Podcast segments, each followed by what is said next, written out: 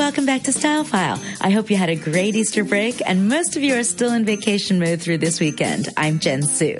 Rounding off our global fashion week season after New York, London, and Milan is Paris Fashion Week.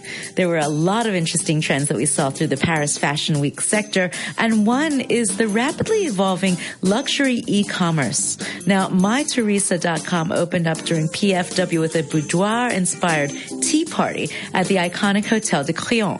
The site features more than 80 labels, including the well-known French designers, along with many, many emerging designers. Now, while the market's tough for up and coming designers, there's still a burgeoning market for new, fresh fashion and e-commerce and online luxury fashion retailing is the way to be discovered. Women's empowerment, a theme which was woven through New York, London, Milan, the Golden Globes, Grammys, and the Oscars was yet again all over Paris Fashion Week. The Dior show highlighted Women's Day, women's rights, and women's empowerment. Under the creative helm of artistic director Maria Grazia Chiuri and referencing powerful women such as Georgia O'Keeffe and Niki de Saint Phalle, the latest fall winter 2018 collection looks back at the 1968 student protests in Paris. Sweaters with giant peace signs, messages such as miniskirts forever, denim ensembles, flowing dresses with biker boots were all present on the catwalk. Chanel was another absolutely stunning show with the fall winter 18 collections of autumn colors set at the Grand Palais among rows of autumn leaves and tall trees. The set was breathtaking and designer Karl Lagerfeld talked about how the collection mimicked the days of his childhood.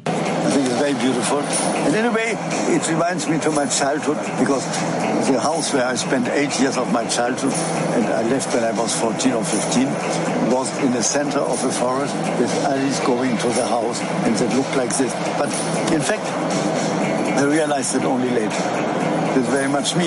It's my taste, my, my real spirit, but I think at the same time I was very Chanel. The other big highlight of Paris Fashion Week was the Saint Laurent show.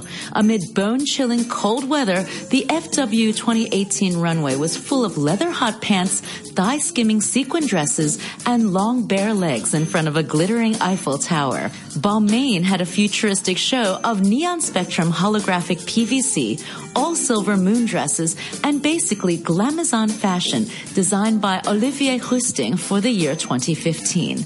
Louis Vuitton also looked toward the future with an intergalactic runway, and Miuccia Prada's Miu Miu offered something in between. A mix of the 1950s, 1980s, and the 21st century all wrapped up into one. And that's a look at the highlights of Paris Fashion Week. Have a great weekend. Follow us on Instagram at StyleFile3 for more photos from Paris Fashion Week.